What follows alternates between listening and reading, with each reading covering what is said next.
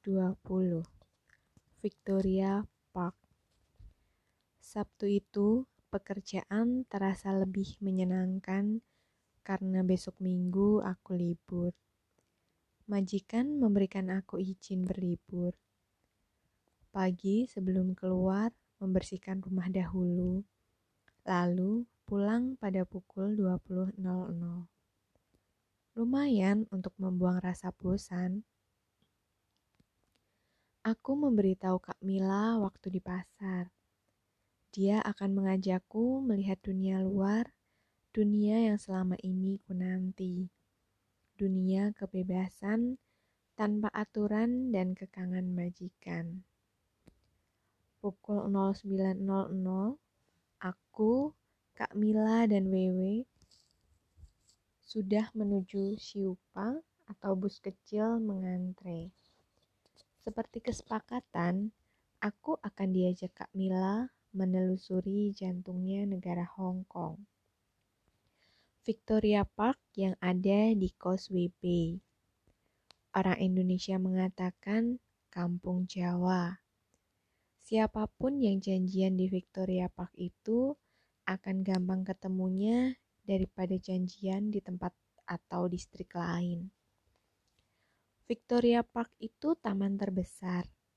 Ada sekitar 5.500 pohon dengan luas 19 hektar. Biasanya, orang Indonesia yang datang ke sini menggelar tikar dari plastik. Selain praktis dan tidak berat, bisa langsung dibuang ke tempat sampah. Victoria Park itu luas sekali, selalu penuh kalau hari Minggu. Apalagi kalau ada sponsor sedang promo. Biasanya mengundang artis-artis atau ustaz dari Indonesia. Bapak motivator juga sering datang memberi pengarahan. Dari bus kecil, aku pindah jalur MTR, kereta bawah tanah menuju Causeway Bay. Untuk rute di MTR, kita harus perhatikan benar-benar agar tidak tersesat. Harus melihat garis penghubung antara distrik satu dan yang lainnya. Kapan harus ganti jalur dan kereta, kita sendiri yang harus waspada. Jangan asik mengobrol atau memainkan gadget. Seperti aku yang pernah nyasar gara-gara sedang menerima telepon dari teman.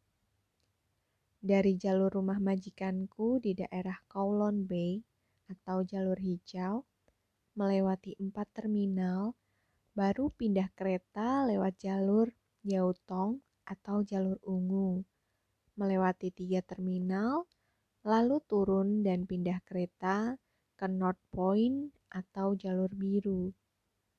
Masih empat terminal lagi, baru sampai di Causeway Bay. Di dalam kereta di sisi atas kanan dan kiri ada rute yang menempel, memudahkan kita agar tidak tersesat. Jika nyala lampu hijau di sebelah kanan, maka pintu keluar ada di sebelah kanan. Begitu juga sebaliknya.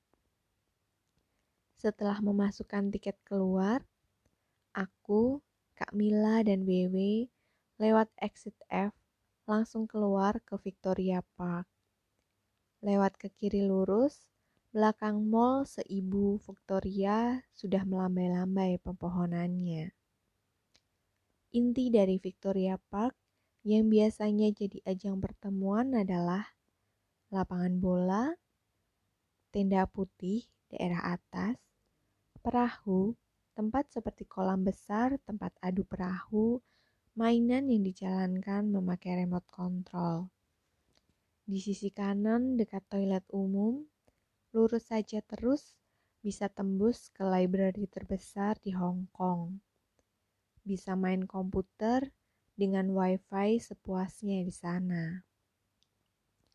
Di Victoria, banyak penjajah makanan orang Indonesia yang berjual lesehan.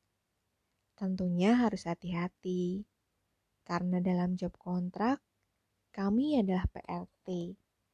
Tidak diizinkan berjualan dalam bentuk apa pun. Kalau ketahuan akan diproses hukum, dikeluarkan dari negara Hong Kong. Yang paling lucu, sebutan untuk polisi yang sedang beroperasi adalah Pak D. Nanti dari ujung, yang melihat duluan akan serempak berteriak.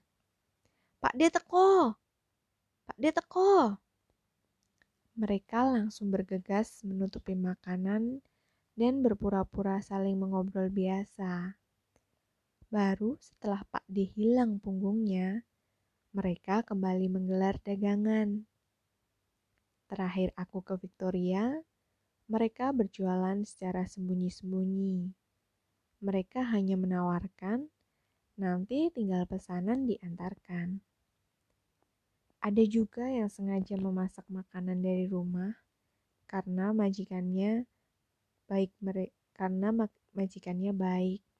Mereka diizinkan memasak. Seperti sahabatku, namanya Eliva. Sebelum libur, dia membuat pesanan tempe. Didiamkan semalaman agar raginya mengembang. Paginya sudah siap dijual makanan di Hong Kong itu mahal. Lebih murah baju atau peralatan-peralatan dapur. Di Hong Kong, membeli gorengan seperti tahu isi, tempe goreng, bakwan, dan lainnya, 10 dolar, 10 dolar Hong Kong hanya dapat tiga. Di Indonesia dapat 10 biji. Aku pernah melihat nota bosku makan di restoran habis 3000 Hong Kong dolar atau tiga setengah juta rupiah untuk makan malam sekitar 11 orang. Kebanyakan orang Indonesia sudah terkontaminasi gaya hidup yang serba mewah. Di Victoria, dandanan apa saja ada. Ada yang seperti artis Bollywood atau Britney. Tapi ada juga yang seperti Ineke semua tumplek-blek. Yang bergaya tomboy pun becibun. Faktanya, anak-anak yang tomboy itu tidak mau memakai baju dengan harga pasaran loh.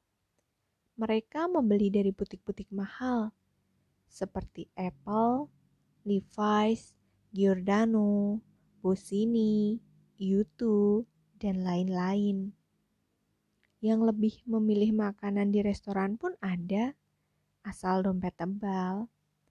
Kalau aku sendiri, gak harus mahal kok. Aku belinya di pasar juga gak masalah.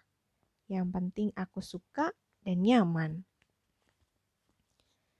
Segala sesuatu memang ada baik dan buruk. Sifat baik harus menutupi sifat buruk. Di sisi lain, lesbian yang mewabah di TKW Hong Kong juga ditutupi kebaikan aktivitas lain yang bermanfaat, seperti mengaji, bermain rebana, sekolah paket C, les komputer, menjahit, les masak gratis dari KJRI. Semuanya kembali kepada masing-masing. Mau lebih baik atau semakin buruk? Semoga kita semua senantiasa dilindungi olehnya. Sempurna milikmu. Hina dina tubuh ini, terkadang kilaf bibit ini bertutur. Perbuatan pula tak, tak selalu sesuci perintahmu. Terkontaminasi keadaan, lupa jalan pulang Sempurna hanya milikmu, sucinya hati hanya kepunyaanmu. Engkau maha penggenggam waktu, kebahagiaan dan kesedihan di bawah perintahmu. Bab 21 Surat dari adik kecil Aku nekat mengambil kunci kotak surat yang ditaruh majikanku di laci. Aku tidak diberi akses untuk menerima surat. Bagaimana bisa aku berhubungan dengan keluargaku? Kuberanikan diri mengambil kunci itu ketika bosku sudah setengah jam keluar dari rumah berangkat kerja. Bismillah, semoga apa yang kuperbuat tidak memberi mudarat. Beruntung penjaga apartemen tidak menanyakan perihal kepergianku. Aku pura-pura tidak melihat dia dan cuek. Ada beberapa temanku yang memiliki majikan cerewet sepertiku memberi ultimatum kepada penjaga untuk mengawasi keluar masuknya TKW-nya. Jadi, aku masih harus bersyukur majikanku tidak seperti itu, meski wataknya pemarah dan keras. Aku berlari melewati beberapa blok apartemen melewati toko roti, supermarket, menyeberang jalan, dan terus berlari sampai ke Kayip Market.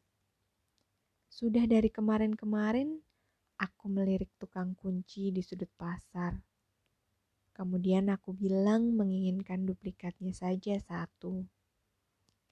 Dengan cepat ia mengerjakan. Aku hanya perlu membayar 15 dolar Hong Kong atau sekitar 17.000 rupiah.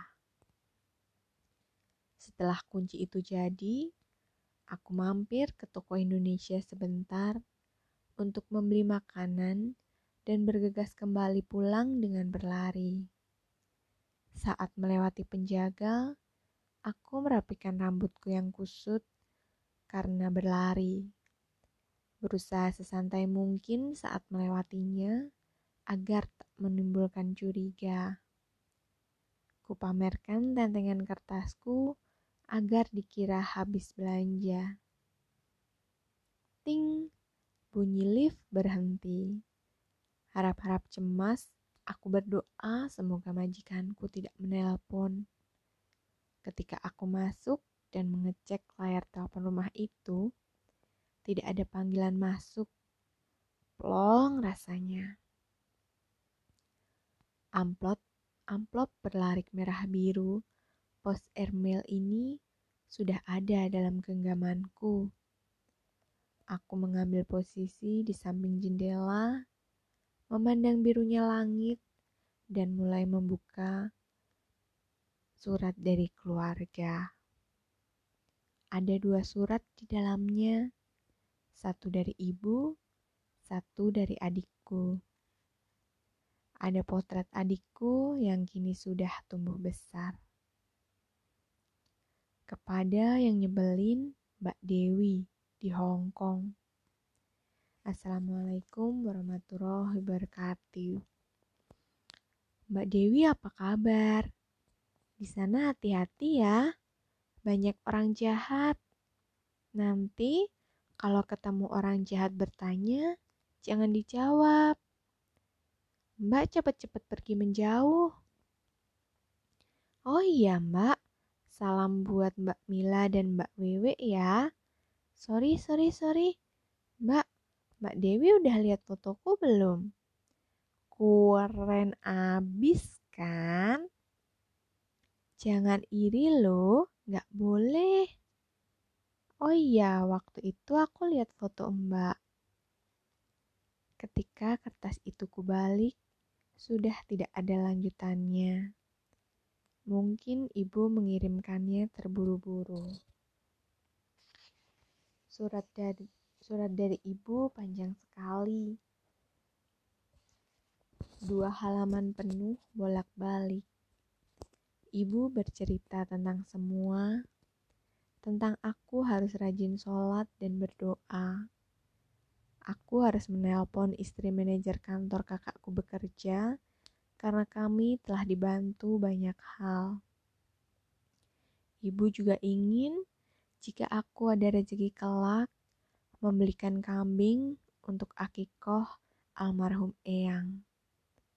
Banyak pesan dari ibu yang membuat perasaanku mengerut. Ibu merayuku untuk memaafkan bapak melupakan semua kesalahan di masa lalunya. Aku termenung lama, menatap selembar potret adikku yang kini sudah masuk SD. Kulitnya putih, hidungnya mancung, rambutnya yang dibiarkan agak gondrong. Satu tahi lalat di pipinya yang mirip denganku. Rambutnya lurus, tidak seperti rambutku yang ikal. Ibu pernah menceritakan padaku di telepon bahwa bapak tidak menginginkan adikku lahir ke dunia. Dengan cara meminum jamu, bapak berusaha menghambat pertumbuhan janin itu. Tetapi janin itu sepertinya kebal dan masih terus tumbuh. Aku bertanya-tanya, kenapa tidak menginginkannya? Tetapi pertanyaan itu kutelan sendiri. Mungkin karena biaya hidup yang semakin besar. Ibu juga bercerita, setelah adikku lahir nantinya, ia mau dibawa ke Bali, diberikan kepada kakak ibuku, Budeluh yang belum memiliki anak karena mandul. Aku pernah diminta Budeluh untuk diangkat menjadi anak, tapi aku tidak kerasan tinggal di Bali. Entah kenapa, aku lebih mencintai tanah Jawa. Akhirnya aku pulang kembali ke Jawa. Bude tidak memaksa. Aku memeluknya erat dan ia menangis. Jalan misteri. Di dalam kubangan duka, Allah tak pernah lupa menyelipkan bahagia.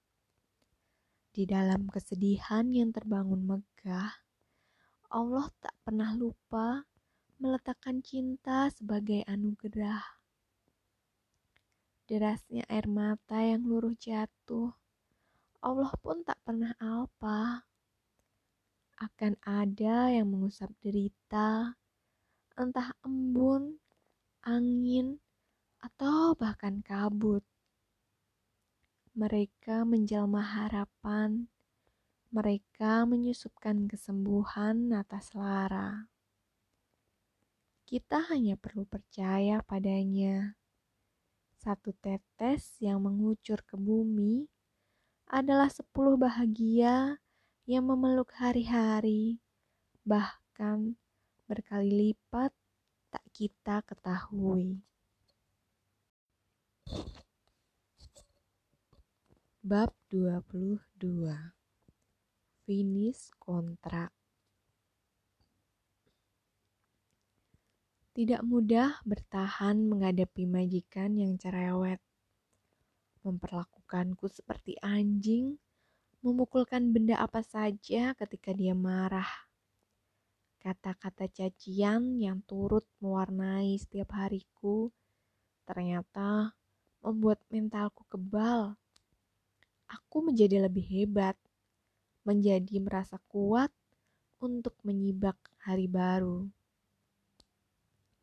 Ranting-ranting gemeretak jatuh dari pohon.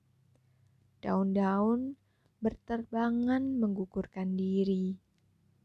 Di musim gugur, aku meninggalkan rumah majikan lamaku.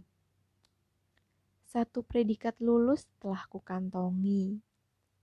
Itu artinya aku tidak dipandang sebelah mata karena berhasil melewati dua tahun. Pandangan orang Hong Kong, kalau mau mencari PRT, lebih memilih yang finish kontrak daripada yang tidak finish. Hanya beberapa bulan atau belum genap dua tahun sudah keluar kerja. Aku merekam sebuah kejadian. Ketika hari pertamaku bekerja, majikanku memintaku mengambil sepatu di lemari. Lalu sepatu itu kutaruh tepat di kakinya. Ia menatapku aneh. Aku tersenyum. Kamu melihat apa? Ia mengamatiku. Bodoh, pakaikan sepatuku. geramnya. Itu perintah pertama kali. Kau pikir kau kerja apa di sini? Aku mulai berjongkok di depannya, membuka tali sepatu Cats itu. Majikanku duduk di kursi masih dengan mengomel. Aku mengangkat satu kakinya. Permisi, Nyonya. Lalu kumasukkan kaki itu ke dalam sepatu sebelah kanan, berlanjut ke sepatu sebelah kiri. Menalikannya seperti sedang meladeni anak kecil yang belum bisa memakai sepatu. Perjuangan yang mempertaruhkan segalanya. Tidak ada harga diri tidak bisa melawan, tabah dan bersabar. Hari-hari bergulir penuh pengorbanan hati dan perasaan, penuh tangis dan air mata yang kusembunyikan di bawah bantal. Selamat tinggal, Richland Garden. Semoga kehidupan baru yang akan kumulai lebih menjanjikan masa depan yang ceria. Aku berpamitan dengan majikanku. Dia mengantarkanku sampai di Siupa atau bus kecil. Dia mengucap, "Kembalilah bekerja denganku jika kau masih ingin." Aku mengangguk, kuucapkan terima kasih. Tapi Aku tidak berminat dengan penawarannya. Terlalu banyak air mata tertinggal di lantai 39. Kusunggingkan senyum dan melambai ke arah majikan. Goodbye, Mom. See you. Bus mini bergerak meninggalkan parkiran, membelah jalanan. Sepahit apa pun masa lalu, Kau harus berani melewati dan menantang masa depan dengan penuh harapan. Penggantiku sudah kuajari banyak hal. Dulu aku tidak dipertemukan dengan pembantunya yang lama. Kali ini aku dipertemukan dengan penggantiku. Aku hanya pesan, bersabar dan jangan menyerah karena majikan ini luar biasa cerewet dan temperamental. Kabar terakhir yang aku dapat dari Kak Mila, penggantiku kabur, tidak tahan dengan ulah majikanku. Pencapaian yang sangat besar buatku bisa melewati ujian itu selama dua tahun. Aku adalah PRT-nya yang ke-8 Berarti selama ini dia sudah banyak ganti-ganti pembantu. Aku tidak pulang ke Indonesia. Adikku masih butuh biaya sekolah dan kami belum punya rumah. Untuk apa aku pulang? Bapak masih terus minta jatah. Yang lucu dari bapakku adalah kalau dia sedang punya banyak uang, dia menghilang entah ke mana. Kalau tidak punya uang, dia pulang seolah tidak terjadi apa-apa dan dia mulai meletakkan tanggung jawab kebutuhan rumah semuanya pada aku. Semua orang, di mana pun keberadaannya, selalu bilang orang yang bekerja di luar negeri itu duitnya banyak. Memang benar duit banyak itu dari gaji yang kami dapat kalau dikurskan dalam bentuk rupiah. Itu gaji kotornya, bukan gaji bersih. Untuk orang-orang yang memiliki nasib baik, mungkin itu gaji utuh, dan mereka terkadang masih mendapat tip lain dari majikan. Tidak semua orang bernasib baik. Di Indonesia, kita makan nasi setiap hari tiga kali. Di Hong Kong hanya makan nasi satu kali. Itu pun malam hari. Pagi hari aku dicetah roti tawar setangkup. just that. Siang hari, aku makan mie goreng, beli di toko Indonesia memakai uang sendiri. Belum kebutuhan lainnya, sabun, sampo, pembalut, obat kalau sakit, liburan dengan ongkos, dan lain-lain. Aku memilih membeli makanan daripada kelaparan dengan uang yang masih utuh.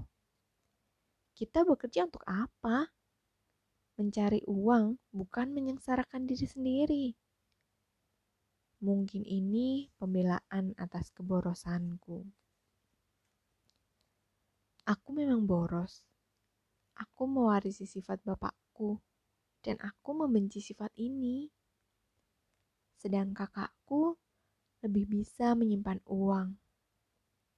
Dia bisa menahan hasratnya untuk tidak membelanjakan uangnya.